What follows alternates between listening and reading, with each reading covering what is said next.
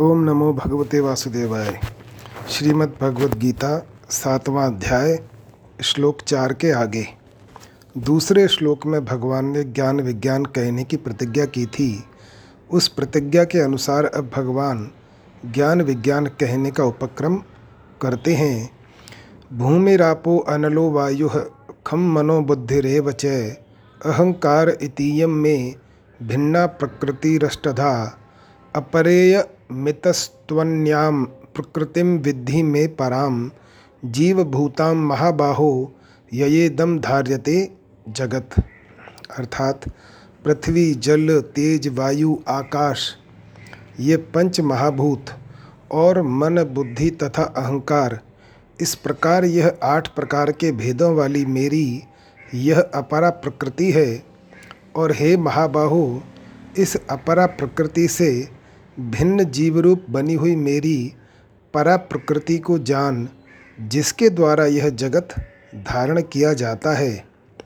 व्याख्या: जो परिवर्तनशील है, कभी एक रूप नहीं रहता, उस जड़ का ही भगवान ने अत्यंत सूक्ष्म रूप से क्षर नाम से वर्णन किया है।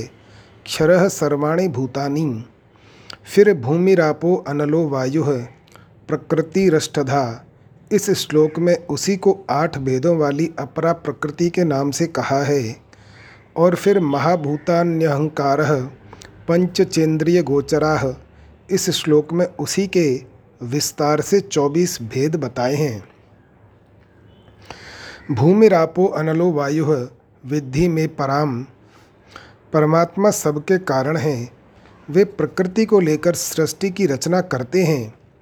कहीं तो प्रकृति को लेकर भगवान रचना करते हैं और कहीं भगवान की अध्यक्षता में प्रकृति रचना करती है। इन दोनों ही रीतियों से गीता में संसार की रचना का वर्णन आता है। जिस प्रकृति को लेकर रचना करते हैं उसका नाम अपरा प्रकृति है, और अपना अंश जो जीव है उसको भगवान परा प्रकृति कहते हैं। अपरा प्रकृति निकृष्ट, जड़ और परिवर्तनशील है, तथा परा प्रकृति श्रेष्ठ, चेतन और परिवर्तन रहित है। प्रत्येक मनुष्य का भिन्न भिन्न स्वभाव होता है। जैसे स्वभाव को मनुष्य से अलग सिद्ध नहीं कर सकते, ऐसे ही परमात्मा की प्रकृति को परमात्मा से अलग सिद्ध नहीं कर सकते। यह प्रकृति प्रभु का ही एक स्वभाव है, इसलिए इसका नाम प्रकृति है। इसी प्रकार परमात्मा का अंश होने से जीव को परमात्मा से भिन्न सिद्ध नहीं कर सकते, क्योंकि यह परमात्मा का स्वरूप है। परमात्मा का स्वरूप होने पर भी केवल अपरा प्रकृति के साथ संबंध जोड़ने के कारण इस जीवात्मा को प्रकृति कहा गया है। अपरा प्रकृति के संबंध से अपने में कृति यानी करना मानने के कारण ही यह जीव रूप है। अगर यह अपने में कृति न माने तो यह परमात्म स्वरूप ही है, फिर इसकी जीव या प्रकृति संज्ञा नहीं रहती। अर्थात इसमें बंधन कारक कर्तृत्व और भोक्तृत्व नहीं रहता। यह अपरा प्रकृति में पृथ्वी, जल, तेज, वायु, आकाश, मन, बुद्धि और अहंकार ये 8 शब्द लिए गए हैं। इनमें से अगर 5 स्थूल भूतों से स्थूल सृष्टि मानी जाए तथा मन, बुद्धि और अहंकार इन तीनों से सूक्ष्म सृष्टि मानी जाए तो इस वर्णन में स्थूल और सूक्ष्म सृष्टि तो आ जाती है, पर कारण रूप प्रकृति इसमें नहीं आती। कारण रूप प्रकृति के बिना प्रकृति का वर्णन अधूरा रह जाता है। अतः आदरणीय टीकाकारों ने 5 स्थूल भूतों से सूक्ष्म पंच तन्मात्राओं यानी कि शब्द, स्पर्श, रूप, रस और गंध को लिया है, जो कि 5 स्थूल भूतों की कारण हैं।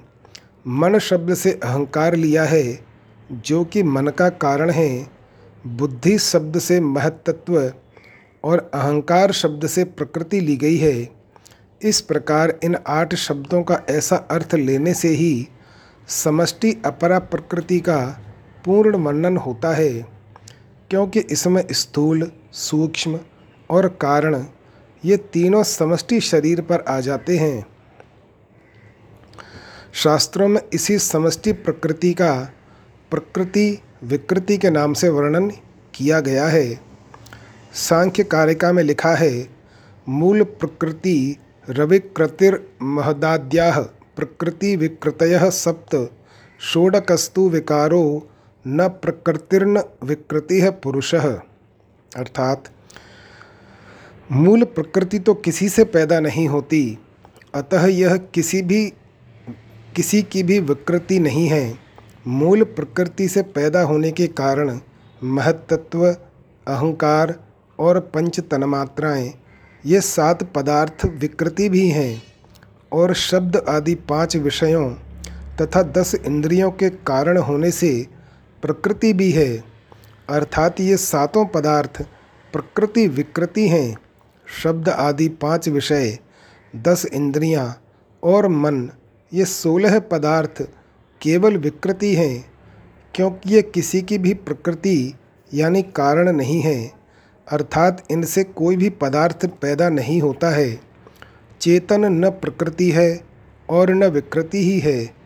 अर्थात यह न तो किसी का कारण है और न कार्य है। परंतु यहाँ एक बात ध्यान देने की है कि भगवान ने यहाँ अपरा और परा प्रकृति का वर्णन प्रकृति विकृति की दृष्टि से नहीं किया है। यदि भगवान प्रकृति विकृति की दृष्टि से वर्णन करते तो चेतन को प्रकृति के नाम से कहते ही नहीं, क्योंकि चेतन न तो प्रकृति है और न विकृति है। इससे सिद्ध होता है कि भगवान ने यहाँ जड़ और चेतन का विभाग बताने के लिए ही अपरा प्रकृति के नाम से जड़ का और परा प्रकृति के नाम से चेतन का वर्णन किया है। यहाँ यह आशय मालूम देता है कि पृथ्वी, जल, तेज, वायु और आकाश, इन 5 तत्वों के स्थूल रूप से स्थूल सृष्टि ली गई है, और इनका सूक्ष्म रूप जो पंच तन्मात्राएं कही जाती हैं, उनसे सूक्ष्म सृष्टि ली गई है। सूक्ष्म सृष्टि के अंग मन, बुद्धि और अहंकार हैं। अहंकार 2 प्रकार का होता है। पहला, अहम अहम करके अंतःकरण की वृत्ति का नाम भी अहंकार है, जो कि करण रूप है। यह हुई अपरा प्रकृति, जिसका वर्णन यहाँ 4थे श्लोक में हुआ है। और अहम रूप से व्यक्तित्व, एक देशीयता का नाम भी अहंकार है, जो कि कर्ता रूप है। अर्थात अपने को क्रियाओं का करने वाला मानता है। यह हुई परा प्रकृति, जिसका वर्णन यहाँ 5वें श्लोक में हुआ है। यह अहंकार कारण शरीर में तादात्म्य रूप से रहता है। इस तादात्म्य में एक जड़ अंश है और एक चेतन अंश है। इसमें जो जड़ अंश है वह कारण शरीर है, और उसमें जो अभिमान करता है वह चेतन अंश है। जब तक बोध नहीं होता तब तक यह जड़ चेतन के तादात्म्य वाला कारण शरीर का अहम कर्ता रूप से निरंतर बना रहता है। सुषुप्ति के समय यह सुप्त रूप से रहता है, अर्थात प्रकट नहीं होता।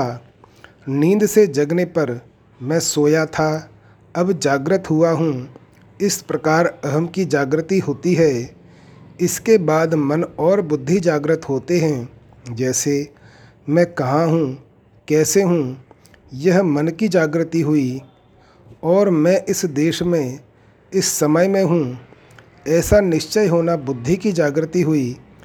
इस प्रकार नींद से जगने पर जिसका अनुभव होता है वह अहम परा प्रकृति है, और वृत्ति रूप जो अहंकार है वह अपरा प्रकृति है। इस अपरा प्रकृति को प्रकाशित करने वाला और आश्रय देने वाला चेतन जब अपरा प्रकृति को अपनी मान लेता है, तब वह जीव रूप परा प्रकृति होती है। ययेदम धार्यते जगत। अगर यह परा प्रकृति अपरा प्रकृति से विमुख होकर परमात्मा के ही सम्मुख हो जाए, परमात्मा को ही अपना माने और अपरा प्रकृति को कभी भी अपना न माने, अर्थात अपरा प्रकृति से सर्वथा संबंध रहित होकर निर्लिप्तता का अनुभव कर ले तो इसको अपने स्वरूप का बोध हो जाता है। स्वरूप का बोध हो जाने पर परमात्मा का प्रेम प्रकट हो जाता है, जो कि पहले अपरा प्रकृति से संबंध रखने से आसक्ति और कामना के रूप में था। जिस साधक में ज्ञान मार्ग का विशेष महत्व होता है उसमें परमात्मा का प्रेम अपने स्वरूप के आकर्षण के रूप में प्रकट हो जाएगा, और जिस साधक में भक्ति के संस्कार होते हैं उसमें वह प्रभु प्रेम के रूप में प्रकट हो जाएगा। यदि ज्ञान मार्ग वाले साधक का आग्रह नहीं होगा तो उसमें भी प्रभु प्रेम प्रकट हो जाएगा। वास्तव में स्वरूप बोध होने पर ज्ञान मार्गी का आग्रह नहीं रहता, अतः उसमें प्रभु प्रेम प्रकट हो जाता है। इस दृष्टि से अंत में दोनों यानी भक्ति योगी और ज्ञान योगी एक हो जाते हैं।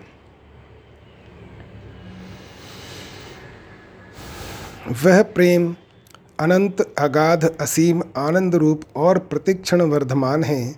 उसकी प्राप्ति होने से यह परा प्रकृति प्राप्त प्राप्तव्य हो जाती है। अपने असंग रूप का अनुभव होने से ज्ञात ज्ञातव्य हो जाती है और अपरा प्रकृति को संसार मात्र की सेवा में लगाकर संसार से सर्वथा विमुख होने से कृतकृत्य हो जाती है। यही मानव जीवन की पूर्णता है, सफलता है। प्रकृति रष्टधा अपरेयम पदों से ऐसा मालूम देता है कि यहाँ जो 8 प्रकार की अपरा प्रकृति कही गई है वह व्यष्टि अपरा प्रकृति है। इसका कारण यह है कि मनुष्य को व्यष्टि प्रकृति शरीर से ही बंधन होता है, समष्टि प्रकृति से नहीं। कारण कि मनुष्य व्यष्टि शरीर के साथ अपनापन कर लेता है जिससे बंधन होता है। व्यष्टि कोई अलग तत्व नहीं है, प्रत्युत समष्टि का ही एक क्षुद्र अंश है। समष्टि से माना हुआ संबंध ही व्यष्टि कहलाता है, अर्थात समष्टि के अंश शरीर के साथ जीव अपना संबंध मान लेता है तो वह समष्टि का अंश शरीर ही व्यष्टि कहलाता है। व्यष्टि से संबंध जोड़ना ही बंधन है। इस बंधन से छुड़ाने के लिए भगवान ने 8 प्रकार की अपरा प्रकृति का वर्णन करके कहा है कि जीव रूप परा प्रकृति ने ही इस अपरा प्रकृति को धारण कर रखा है। यदि धारण न करे तो बंधन का प्रश्न ही नहीं है। 15वें अध्याय के 7वें श्लोक में भगवान ने जीवात्मा को अपना अंश कहा है। ममैवांशो जीवलोके जीवभूतः सनातनः। परंतु वह प्रकृति में स्थित रहने वाले मन और 5 इंद्रियों को खींचता है, अर्थात उनको अपनी मानता है।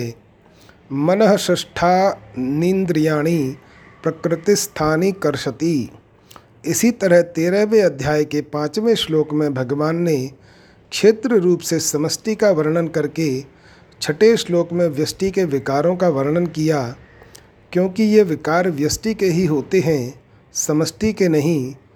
इन सब से यही सिद्ध हुआ कि व्यष्टि से संबंध जोड़ना ही बाधक है। इस व्यष्टि से संबंध तोड़ने के लिए ही यहाँ व्यष्टि अपरा प्रकृति का वर्णन किया गया है, जो कि समष्टि का ही अंग है। व्यष्टि प्रकृति अर्थात शरीर समष्टि सृष्टि मात्र के साथ सर्वथा अभिन्न है, भिन्न कभी हो ही नहीं सकता। वास्तव में मूल प्रकृति कभी किसी की बाधक या सहायक नहीं होती। जब साधक उससे अपना संबंध नहीं मानता तब तो वह सहायक हो जाती है, पर जब वह उससे अपना संबंध मान लेता है तब वह बाधक हो जाती है, क्योंकि प्रकृति के साथ संबंध मानने से व्यष्टि अहंता मैंपन पैदा होती है। यह अहंता ही बंधन का कारण होती है।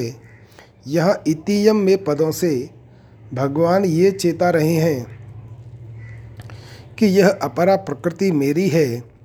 इसके साथ भूल से अपनापन कर लेना ही बार बार जन्म मरण का कारण है, और जो भूल करता है उसी पर भूल को मिटाने की जिम्मेवारी होती है। अतः जीव इस अपरा के साथ अपनापन न करे। अहंता में भोगेच्छा और जिज्ञासा ये दोनों रहती हैं। इनमें से भोगेच्छा को कर्म योग के द्वारा मिटाया जाता है और जिज्ञासा को ज्ञान योग के द्वारा पूरा किया जाता है। कर्म योग और ज्ञान योग इन दोनों में से एक के भी सम्यक्तया पूर्ण होने पर एक दूसरे में दोनों आ जाते हैं, अर्थात भोगेच्छा की निवृत्ति होने पर जिज्ञासा की भी पूर्ति हो जाती है और जिज्ञासा की पूर्ति होने पर भोगेच्छा की भी निवृत्ति हो जाती है। कर्म योग में भोगेच्छा मिटने पर तथा ज्ञान योग में जिज्ञासा की पूर्ति होने पर असंगता स्वतः आ जाती है। उस असंगता का भी उपभोग न करने पर वास्तविक बोध हो जाता है और मनुष्य का जन्म सर्वथा सार्थक हो जाता है। जीव भूताम, वास्तव में यह जीव रूप नहीं है, प्रत्युत जीव बना हुआ है। यह तो स्वतः साक्षात परमात्मा का अंश है। केवल स्थूल, सूक्ष्म और कारण शरीर रूप प्रकृति के साथ संबंध जोड़ने से ही यह जीव बना है।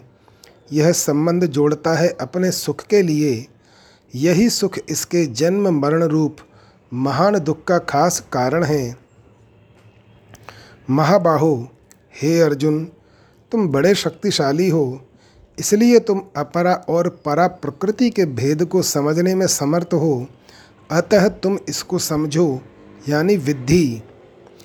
ययेदम धार्यते जगत, वास्तव में यह जगत जगत रूप नहीं है, प्रत्युत भगवान का ही स्वरूप है।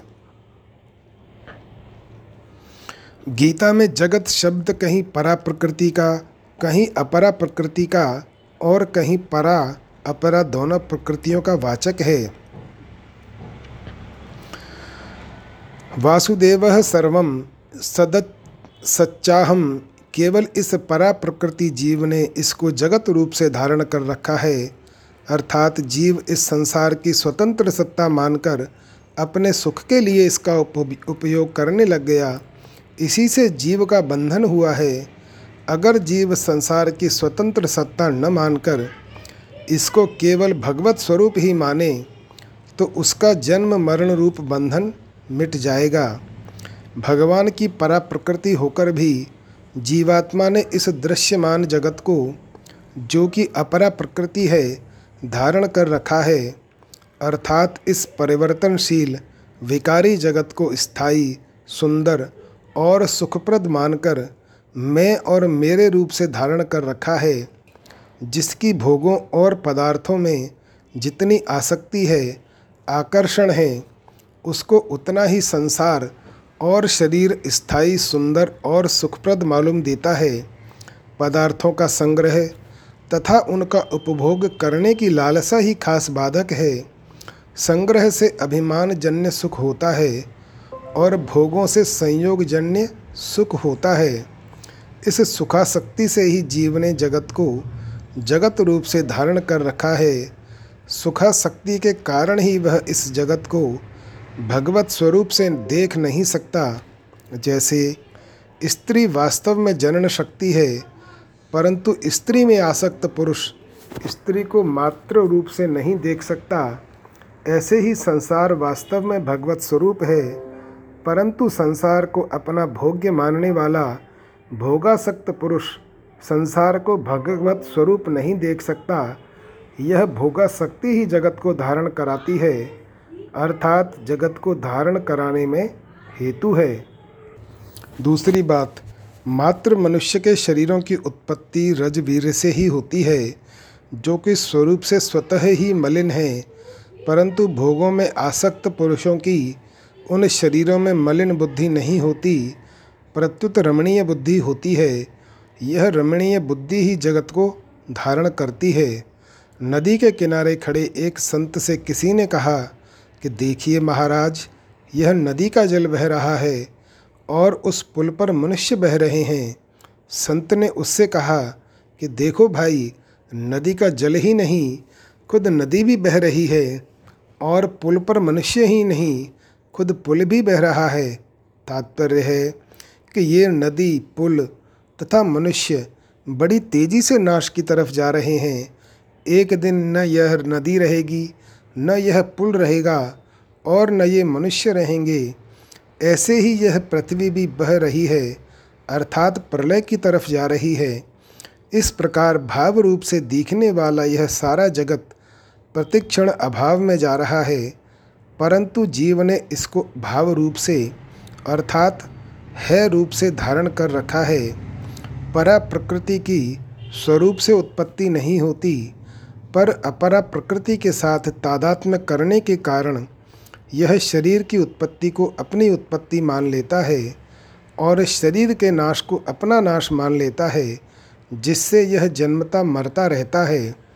अगर यह अपरा के साथ संबंध न जोड़े, इससे विमुख हो जाए अर्थात भाव रूप से इसको सत्ता न दे, तो जगत सत रूप से दिख ही नहीं सकता। इदम पद से शरीर और संसार दोनों लेने चाहिए, क्योंकि शरीर और संसार अलग अलग नहीं हैं। तत्वतः धातु चीज एक ही है।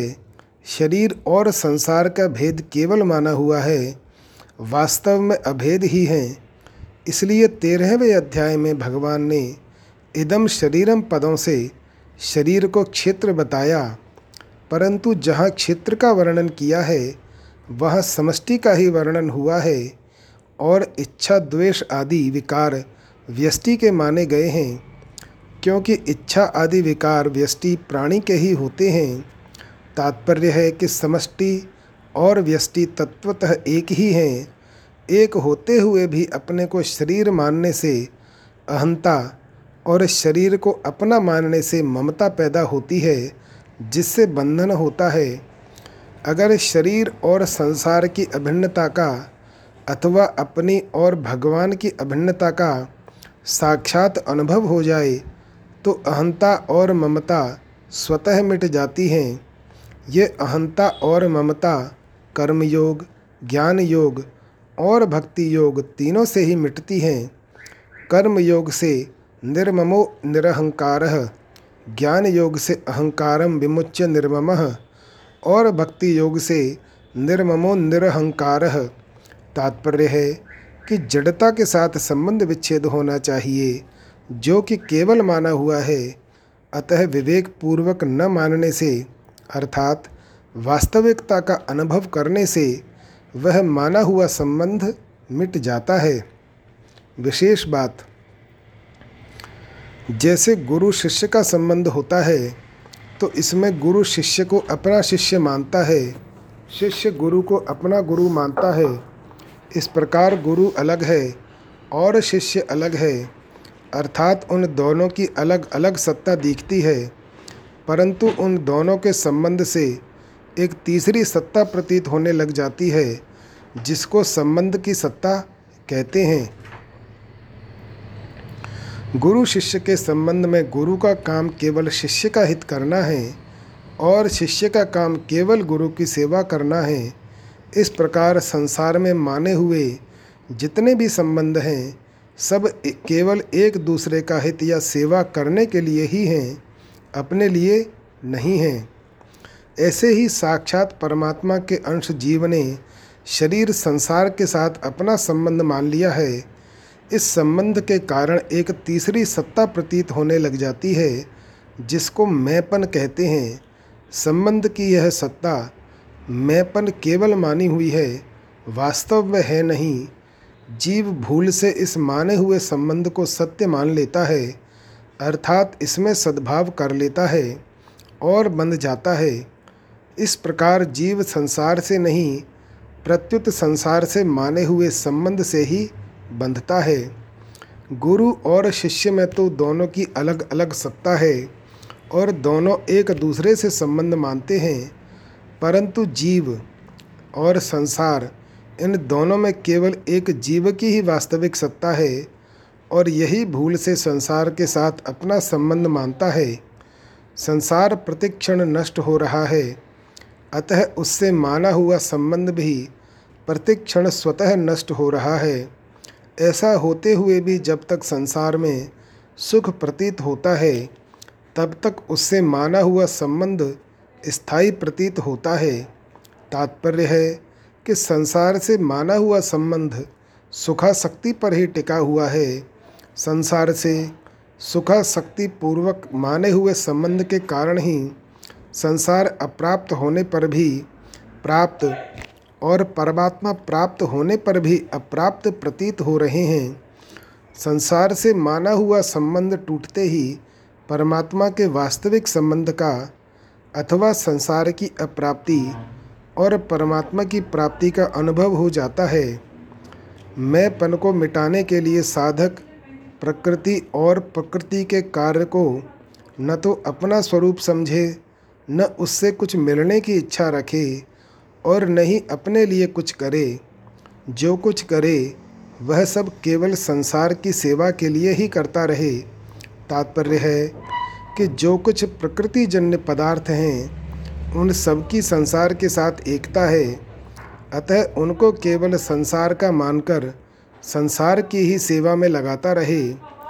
इससे क्रिया और पदार्थों का प्रवाह संसार की तरफ हो जाता है और अपना स्वरूप अवशिष्ट रह जाता है, अर्थात अपने स्वरूप का बोध हो जाता है।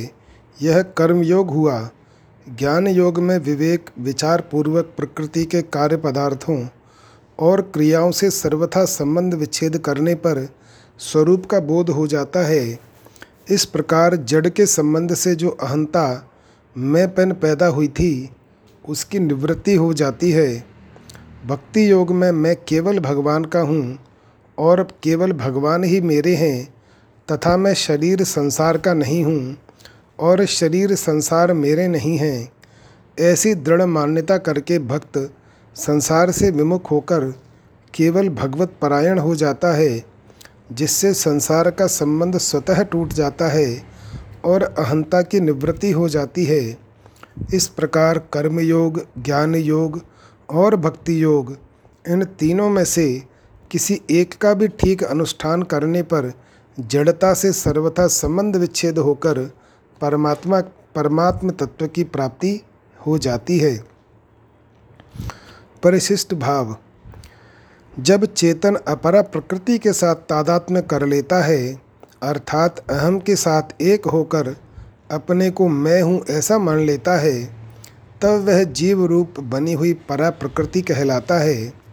अहम मैं से इधर जगत अपरा प्रकृति है और उधर परमात्मा है, परंतु जीव उन परमात्मा को स्वीकार न करके प्रत्युत उनकी अपरा प्रकृति का स्वीकार करके उसको जगत रूप से धारण कर लेता है और जन्म मरण रूप बंधन में पड़ जाता है। अपरेय मितस्त्वन्याम, अपरा से अन्य परा है और परा से अन्य अपरा है। अपरा अन्य अर्थात विजातीय है, अन्य को पकड़ने से ही परा जीव बनी है।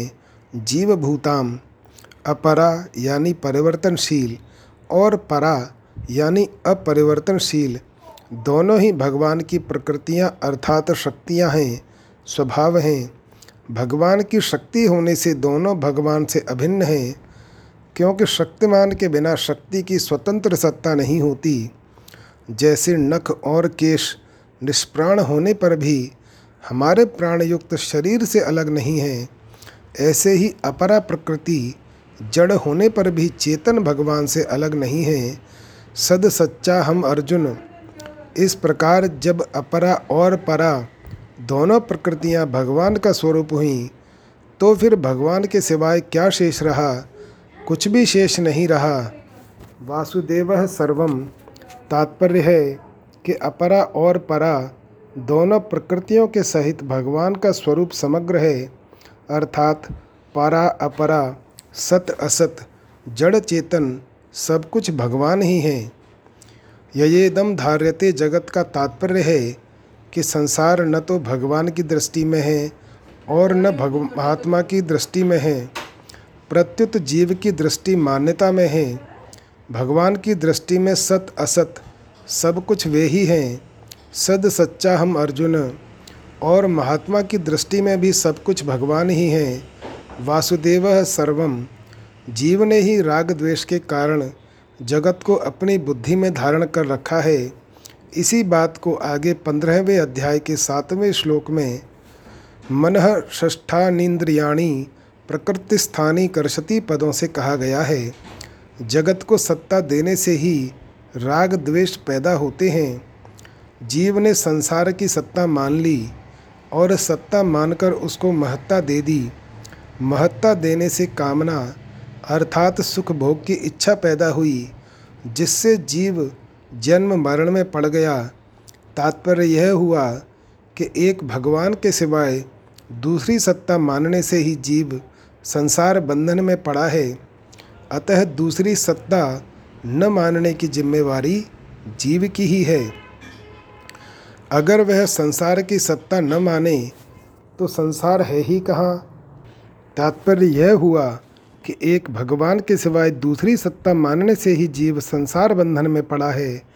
अतः दूसरी सत्ता न मानने की जिम्मेवारी जीव की ही है। अगर वह संसार की सत्ता न माने तो संसार है ही कहाँ। भगवान ने पृथ्वी, जल, तेज, वायु, आकाश, मन, बुद्धि और अहम, इन आठों को अपरा यानी जड़ प्रकृति कहा है। अतः जैसे पृथ्वी जड़ और जानने में आने वाली है, ऐसे ही अहम भी जड़ और जानने में आने वाला है। पृथ्वी स्थूल है, पृथ्वी से सूक्ष्म जल है, जल से सूक्ष्म तेज है, तेज से सूक्ष्म वायु है, वायु से सूक्ष्म आकाश है, आकाश से सूक्ष्म मन है, मन से सूक्ष्म बुद्धि है, बुद्धि से सूक्ष्म अहम है। अपरा प्रकृति में अहम सबसे सूक्ष्म है। इस प्रकार भगवान ने स्थूल से सूक्ष्म तक क्रम से अपरा प्रकृति का वर्णन किया है।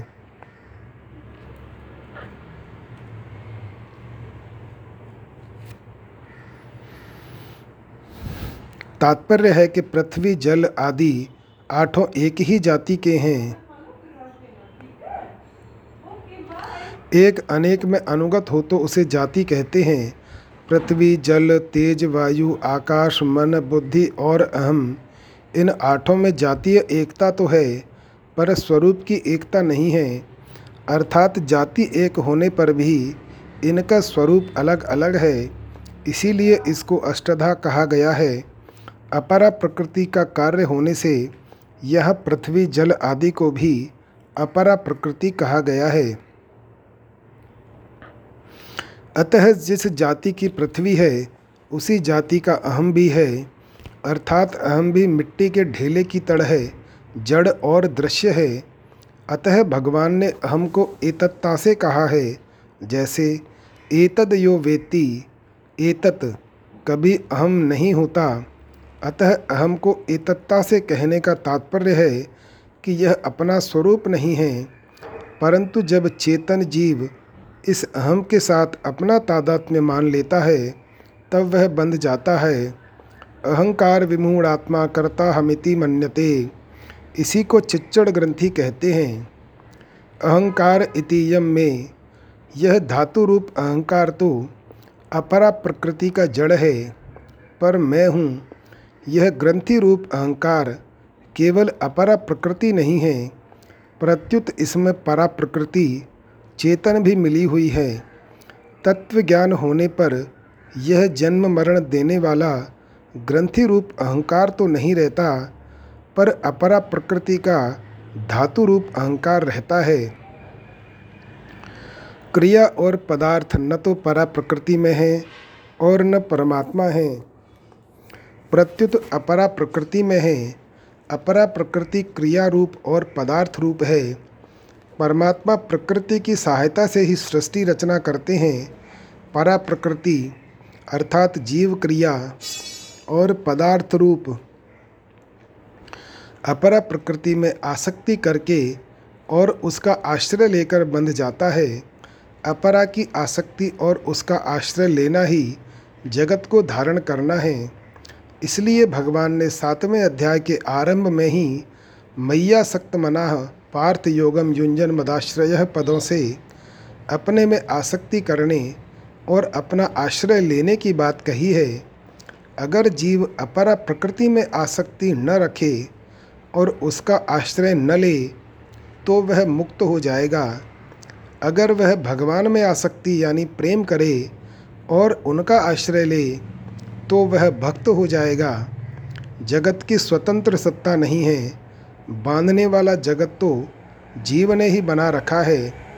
जीव जगत को धारण करता है, इसी से सुख दुख होते हैं, बंधन होता है। 84 लाख योनियाँ, भूत प्रेत पिशाच देवता आदि योनियाँ तथा नरकों की प्राप्ति होती है। सत्व रज और तम ये तीनों गुण कोई बाधा नहीं देते, परंतु इनका संग करने से जीव ऊर्ध्वगति मध्य गति अथवा अधोगति में जाता है। कारणम गुणसंगो अस्य सदसद्यो निजन्मसु। गुणों का संग जीव स्वयं करता है, अपरा प्रकृति किसी के साथ कोई संबंध नहीं करती। संबंध न प्रकृति करती है, न गुण करते हैं, न इंद्रियां करती हैं, न मन करता है, न बुद्धि करती है। जीव स्वयं ही संबंध करता है, इसीलिए सुखी दुखी हो रहा है, जन्म मरण में जा रहा है। जीव स्वतंत्र है, क्योंकि यह परा अर्थात उत्कृष्ट प्रकृति है। अपरा प्रकृति तो बेचारी कुछ नहीं करती, क्योंकि उसमें चेतन और कामना नहीं है। उससे संबंध जोड़कर उसका सदुपयोग दुरुपयोग करके जीव ऊंच नीच योनियों में जाता है, भटकता है। तात्पर्य है कि अपरिवर्तनशील होते हुए भी जीव विजातीय जगत के साथ संबंध जोड़कर परिवर्तनशील जगत रूप हो जाता है। उसकी दृष्टि शरीर की तरफ ही रहती है, अपने स्वरूप की स्फुरणा होती ही नहीं। यह जगत शब्द परिवर्तनशील का वाचक है। गच्छतीति जगत जो हमसे सर्वथा अलग हैं, उस जगत अर्थात शरीर इंद्रियां, मन बुद्धि अहम के साथ अपनी एकता मान ली, यही जगत को धारण करना है। वास्तव में जगत हमारा है ही नहीं, क्योंकि अगर हमारी चीज़ हमारे को मिल गई होती तो हमारी कामनाएं सदा के लिए मिट जाती, हम निर्मम निर्भय निश्चिंत निष्काम हो जाते। परंतु जगत हमें ऐसी चीज़ नहीं दे सकता जो हमारी हो, अर्थात जो हमसे कभी बिछुड़े नहीं। जो चीज़ वास्तव में हमारी है वह जगत के द्वारा प्राप्त नहीं हो सकती, प्रत्युत जगत के साथ संबंध विच्छेद से प्राप्त हो सकती है। हमारी वस्तु है परमात्मा, हम उस परमात्मा के ही अंश हैं। ममैवांशो जीवलोके, उसकी प्राप्ति का उपाय कर्मयोग की दृष्टि से यह है कि जगत से मिली हुई वस्तुओं शरीर आदि को जगत की ही सेवा में लगा दे और बदले में उससे कुछ भी आशा फलेच्छा न रखे, उससे कोई संबंध न जोड़े, न क्रिया के साथ न पदार्थों के साथ। सेवा करने की अपेक्षा भी किसी को दुख न देना श्रेष्ठ है। किसी को भी दुख न देने से, किसी का भी अहित न करने से सेवा अपने आप होने लगती है, करनी नहीं पड़ती। अपने आप होने वाली क्रिया का अभिमान नहीं होता और उसके फल की इच्छा भी नहीं होती। अभिमान और फलेच्छा का त्याग होने पर हमें वह वस्तु मिल जाती है जो वास्तव में हमारी है। किसी का भी अहित न करने से दो बातें होंगी, हम कुछ नहीं करेंगे और कुछ करेंगे तो हमारे से सेवा ही होगी। कुछ न करना अथवा सेवा करना, इन दोनों से ही संसार से संबंध विच्छेद होता है। कारण कि कुछ न करने में कोई दोष होता ही नहीं और अपने आप सेवा होने से सब दोष मिट जाते हैं। जैसे भोजन करने में मैं खाता हूँ, इस प्रकार जो अभिमान होता है वह भोजन पचने में नहीं होता, क्योंकि वह अपने आप पचता है। ऐसे ही सेवा अपने आप होने से कर्तृत्वाभिमान और फलासक्ति का त्याग स्वतः होता है। वास्तव में अपरा प्रकृति की परमात्मा के सिवाय अलग सत्ता है ही नहीं। ना सतो विद्यते भावः, उसको विशेष सत्ता जीव ने ही दी है। जैसे रुपयों की अपनी कोई महत्ता नहीं है, हम ही लोभ के कारण उसको महत्ता देते हैं। हम जिसको महत्ता देते हैं उसी में हमारा आकर्षण होता है। महत्ता तब देते हैं जब दोषों को स्वीकार करते हैं। संसार के सब सुख दोष जनित हैं, दोषों को स्वीकार करने से ही सुख दिखता है। काम के कारण ही मनुष्य स्त्री के बिना नहीं रह सकता, लोभ के कारण ही मनुष्य धन के बिना नहीं रह सकता, मोह के कारण ही मनुष्य परिवार के बिना नहीं रह सकता, दोष के कारण ही उसको त्याग का महत्व नहीं दिखता। काम रूप दोष के कारण ही स्त्री में आकर्षण होता है, लोभ रूप दोष के कारण ही धन में आकर्षण होता है, मोह रूप दोष के कारण ही कुटुंब परिवार में आकर्षण होता है आदि। परंतु दोषों के साथ तादात्म्य होने के कारण दोष दोष रूप से नहीं दिखते और हमें इस बात का पता नहीं लगता कि हम ही उनको यानी अपरा प्रकृति को सत्ता और महत्ता देते हैं। तादात्म्य मिटने पर दोष तो रहते नहीं और गुण दिखते नहीं। अनंत ब्रह्मांडों में 3 लोक, 14 भुवन, जड़ चेतन, स्थावर जंगम, थलचर, जलचर, नभचर, जरायुज, अंडज, स्वेदज, उद्भिज, सात्विक, राजस, तामस, मनुष्य, देवता, पितर, गंधर्व, पशु, पक्षी, कीट, पतंग, भूत, प्रेत, पिशाच, ब्रह्म, राक्षस आदि जो कुछ भी देखने, सुनने, पढ़ने तथा कल्पना करने में आता है उसमें परा और अपरा इन 2 प्रकृतियों के सिवाय कुछ भी नहीं है। जो देखने, सुनने, पढ़ने तथा कल्पना करने में आता है और जिन शरीर, इंद्रियां, मन, बुद्धि, अहम के द्वारा देखा, सुना, पढ़ा, सोचा जाता है वह सब का सब अपरा है। परंतु जो देखता, सुनता, पढ़ता, सोचता, जानता, मानता है वह परा है। परा और अपरा दोनों ही भगवान की शक्तियाँ होने से भगवान से अभिन्न अर्थात भगवत स्वरूप ही हैं। अतः अनंत ब्रह्मांडों के भीतर तथा बाहर और अनंत ब्रह्मांडों के रूप में एक भगवान के सिवाय किंचन मात्र भी कुछ नहीं है। वासुदेवः सर्वम सद सच्चा हम अर्जुन।